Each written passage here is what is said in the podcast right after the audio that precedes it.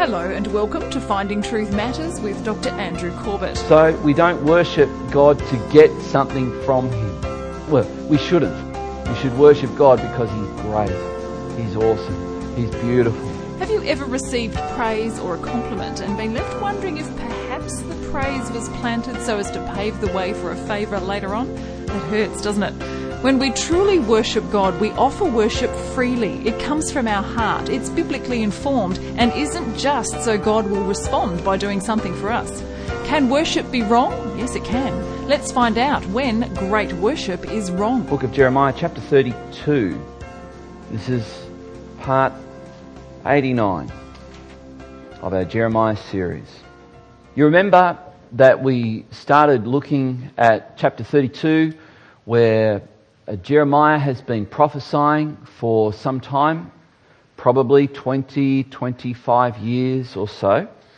And he had prophesied that the Babylonians would conquer Jerusalem. And you recall that the Babylonians did indeed come, just as Jeremiah had prophesied. But the king of Jerusalem, the king of Judah, had, had asked for help from the Egyptians. And when the Babylonians heard that the Egyptians were coming, the Babylonians withdrew. They didn't have enough forces to withstand a potential attack from Egypt. And so it was at that point that the king of Judah, King Zedekiah, said to Jeremiah, You are a false prophet because they've gone. And so he was imprisoned. 18 months later, with it, it, 18 months later, we pick it up in Jeremiah chapter 32, verse 1. But it was only a few months after he was imprisoned that the Babylonians came back exactly how Jeremiah had prophesied, once again surrounded Jerusalem, and, and once again, exactly as Jeremiah prophesied, a, a siege commenced. A siege is where you lock the gates, you barricade yourself, you've, you've stored up food and water and supplies, and the enemy's just going to wait for your supplies to run out. And that's exactly what Jeremiah prophesied would happen. And it happened. And here he is in prison, and the opening section of chapter 32 is King Zedekiah coming to Jeremiah and saying to him, Why did you prophesy this? And I would have responded, because it was true. It's happening. Remember? You imprisoned me for being a false prophet for the very thing that I prophesied, which is now happening. And then King Zedekiah says, But why did you say this about me? And even though Jeremiah had prophesied this 18 months earlier, the king of Judah repeats the prophecy back to Jeremiah exactly. Exactly. And so we have this really interesting situation where, I, as I, I, said to you last time we met, I, am not sure if, because that's the question of the king. And I'm not sure if verse 6 is Jeremiah's answer to the king or not. I'm just not sure. It's, it's curious if it is because the response is that Jeremiah says, The Lord spoke to me. So the king's asked him a question, and Jeremiah says, The Lord God spoke to me, and he said, My cousin Hananel will come here, and he will ask me to buy a piece of land. And the Lord has told me I must buy that land. And then it says, Hananel, his cousin, did come. And it's a really, really wonderful verse. I, I just take so much encouragement from it where it says at the end of verse 8, and then I knew it was the word of the Lord. I love that because here's Jeremiah not quite sure whether he's hearing from God. And then he says, and then I knew it was God. So Jeremiah takes 17 pieces of silver, which is, as someone pointed out to me last week, is the equivalent of about seven months' wages. Which, I don't know how many people have 17 months' wages stored in the cookie jar Anyone? I don't. I couldn't even get one week's wages, let alone 17, uh, seven months of wages. And here's Jeremiah. So I'm going to, I'm going to take a stab. I'm going to guess that this is everything Jeremiah's got. Just going to take a guess. He, God has asked him to use every piece of money that he has to obey this word, which is to buy this field. So he does. And we saw that sometimes obeying God comes at a price, it comes at a cost, and it did for Jeremiah. Because Hananel, he wanted to sell this land because his cousin Jeremiah had said, You're all going to be taken out of this land. Anything you own, you'll lose. Any property you own, you'll lose it. It'll be taken from you by the Babylonians. You won't have it. It'll go in a matter of weeks. It'll all be gone. And Jeremiah buys it knowing that he's the one that's been prophesying this. All right, so there's the background. Got the picture? Um, and we sort of began to address this question why? Varum, why? Why? Why? God, why have you asked me to do this? Why? And Jeremiah hasn't quite got an answer yet, except that God says, You buy this field as a prophecy. You buying this field is like you prophesying. Because Jeremiah, I want my people to know that I will bring them back and once again houses and lands will be bought and sold. Buy this field, Jeremiah. Put your money where your mouth is, Jeremiah. If you believe me, pay the price to serve me. And Jeremiah does. Now, what we're, we're going to start at verse 16. And what we're going to see is, I think, one of the most outstanding passages of worship. And this is one of the, the things that I think is a hallmark of mature Christians. They worship. In fact, I think that the highest title you can have is worshipper. It's the highest, it's the highest title you could have because you're created to worship. You're actually designed to worship. You're created to worship. Everything about you is designed by God to worship Him and adore Him. You're created to be a worshiper. So when you worship, you are doing nothing extraordinary. You are doing what's normal. So, what you're about to read here is one of the most extraordinary passages of worship. Because Jeremiah is, is now 45, 55. He, he, he's been walking with God now for a long time. And, and he's not complaining anymore. And if he had a reason to complain, now would be it. Because he could say, hang on a minute, God. Wait a minute. I, haven't got a cent left. I, I don't have any money left now. You asked me to put it all on the line. I've done that.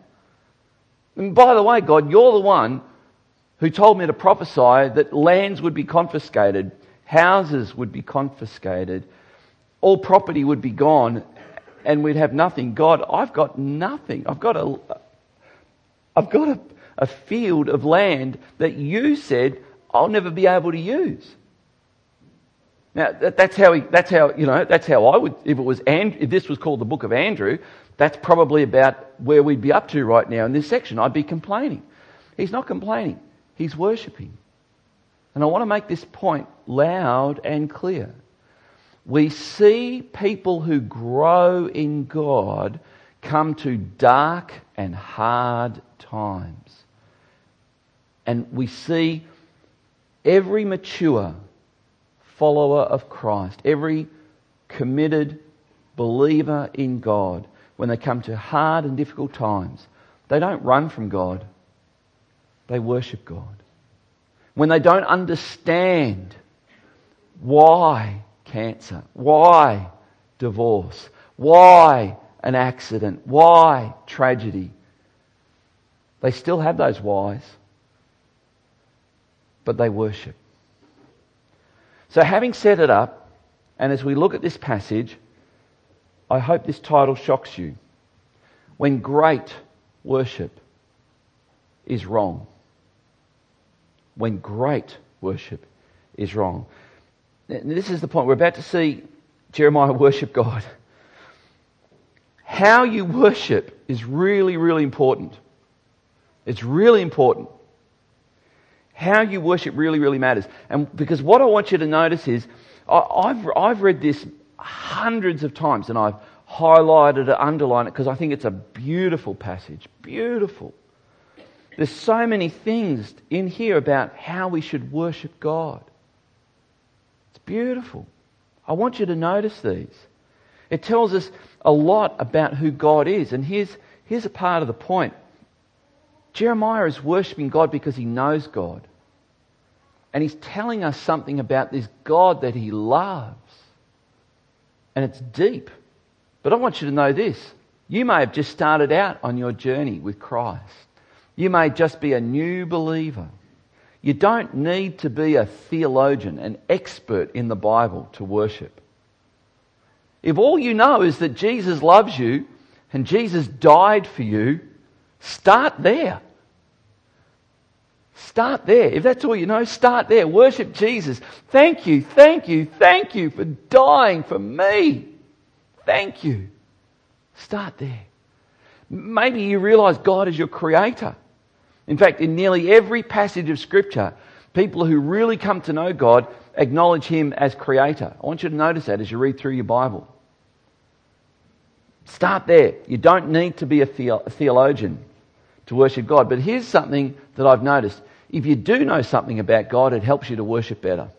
So the more you know, it's not, that's not the goal. The more you know is designed to help you worship God better.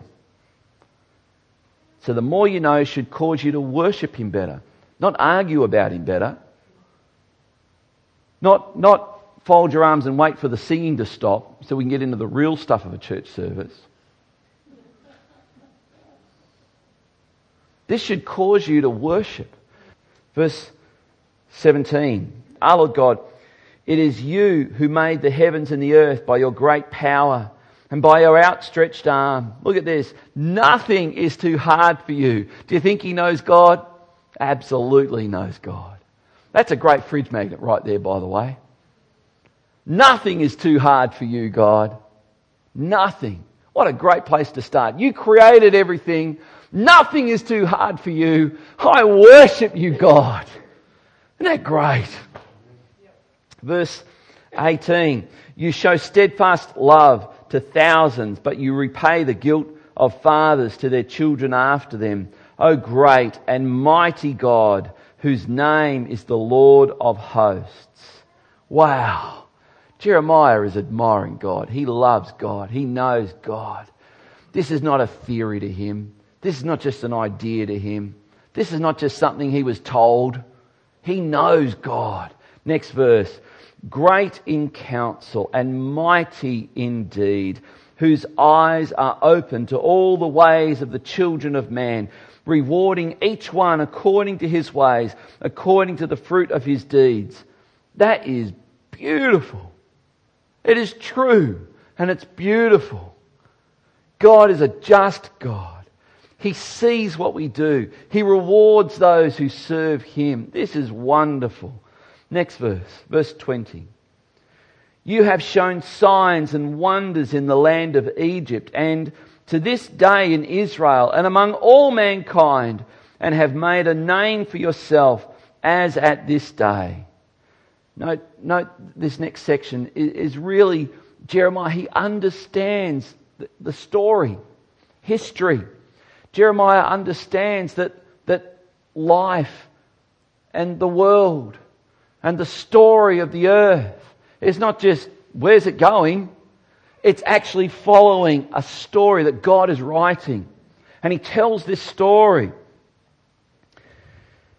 You brought your people Israel out of the land of Egypt with signs and wonders, with a strong hand, with an outstretched arm, and with great terror. And you gave them this land, which you swore to their fathers to give them, a land flowing with milk and honey. And they entered and took possession of it, but they did not obey your voice or walk in your law.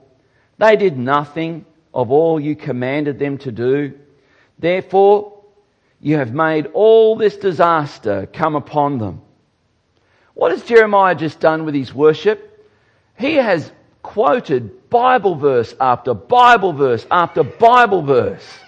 That's what he's done. In other words, the best kind of worship, good worship, is biblically informed worship. When your worship is informed by the Bible. It's the best kind of worship. I, I remember as a young Christian, I used to get really annoyed, really, really kind of annoyed when I heard people praying Bible verses back to God. Then I began to read in the Bible where people in the Bible were quoting the Bible back to God. And then, then I realized that when, when these people were quoting the Bible back to God, it wasn't for God's benefit. It was for their benefit. The best kind of worship is biblically informed worship of God. And here's Jeremiah. Remember where he is? He's in prison. Remember his financial position? Things are not looking good here. He's in prison and he's now got no money. This is a difficult time. And what's he doing? He's worshipping God. He's worshipping God. He's just obeyed God and he doesn't know why God wanted him to do it. I mean, if it's a prophetic sign, you could have used someone else with loads of money to buy it, God. Why me? I just put everything I've got on the line. I've got nothing left. Surely you could have made the same prophetic point using someone else. But what does he do? Our Lord God, you created the heavens and the earth. You stretched out the heavens by your great power. There is nothing too hard for you. And he's worshipping God. He's worshipping God. You know, I can tell when people are maturing and growing in their relationship with God because when people aren't in that right place and things get tough, they stop coming to church. In other words, they stop coming to worship. I know you could go out in the bush and worship on your own. But God's word actually commands that we meet together. Hebrews 10:25. Don't neglect to meet together, as is the habit of some. And we come together and we worship. And you know what happens when we come together? We have to make allowances. We may want to sit in this seat and someone's already sitting in it. We may want to sing this song and the song leader's picked another. You know, all of that says it's not about us. In fact, that's what worship is about, remember? The whole point of worship is it's not about you. You might say, well, I, don't go to church to worship because I just like to be by myself and I like to do this and I like to do it this way and I like to do this. And the way I do it is like this and I do it like. Do you see a pattern in that sentiment? When worship is supposed to be about God, not I, not you. So when we meet together, you're taking your place in the picture that Christ is presenting to the world. So here's Jeremiah, the mature follower, the mature lover of God, the mature worshipper. Good worship comes from the heart of the worshipper when times are difficult. When times are difficult. I know some people, they don't want to hear this. They want to hear this. When times get difficult, just bind it in Jesus' name and cast it out. Rebuke it command it to go, curse it, shrivel it, kick it out in Jesus' name. No more hard times, difficulties, trials, problems. All the best with that. Oh, I don't know, I don't know what book you're reading, but it isn't the Bible. Romans chapter 8 says, What can separate us from the love of God? Shall trials, difficulties. All these things that will come our way, it says. So, uh, this is good preaching, Andrew. Great preaching. All right, verse 24. This is Jeremiah now. He brings history right up to his present day. Behold, the siege mounds have come up to the city to take it. Because of sword and famine and pestilence, the city is given into the hands of the Chaldeans who are fighting against it. What you spoke has come to pass. Behold, you see it. Wow. He's, he has identified that the entire plan of God has come up to right where he's at. Can you? Can you actually see that you're actually a part of the plan of God? God has got a plan for us as a church. God has got a plan for you as well. And you're a vital part of it, even though you might just feel like a pixel, a dot. We need you. God needs your dot in the right part of the picture. And here's Jeremiah worshipping, and this is beautiful worship, but now I want you to see something. And it's a little bit sad. And I remind you of the title of this message when great worship is wrong. Because your worship must be offered to God freely. You know, we have worshipped God today. We are worshipping God right now. You giving attention to the Word, having to go, I've got, uh, you know, I'm using my Bible off my iPhone. I wonder what Facebook's happening to. No, no, I'm worshipping. Let's stay in the Word. When you're worshipping God, you're surrendering, you're giving your, your heart, your mind, your, your body to God. And you do it freely. And I know that there are some Christians that think, oh yeah, I, I do it freely because I really need something from God. I, am going to worship God because I'm, I'm really, I've got, a, I've got a couple of really big prayer requests that I really want God to answer. And I know that if I normally lift my hands this far on a Sunday, today I'm going to lift my hands this far and I'm going to really worship God. I may just get from Him what I want. I normally tithe and just put a little bit of an extra offering in there. Today I'm going to double tithe. I'm going to worship God with my giving. Did you see that, God? That's not worship. Worship is freely from the heart of the worshipper. Good worship is offered freely by the heart of the worshipper. So we don't worship God to get something from Him. I mean, well, we shouldn't. You may do, you just shouldn't. You should worship God because He's great, He's awesome, He's beautiful, He's wonderful, He's majestic, and we love you, God. What do you want, my child? I just want to worship you. I just want to worship you. I just want to adore you. That's worship. And here's the sad bit. Here's the sad bit. The sad bit is verse 25. Because everything I've just told you about what good worship is, Jeremiah wasn't doing. How do I know that? Because everything he's just said has come to verse 25. Yet you, O Lord God, have said to me, buy the field for money and get witnesses, though the city is given into the hand of the Chaldeans. Where is Jeremiah going with this?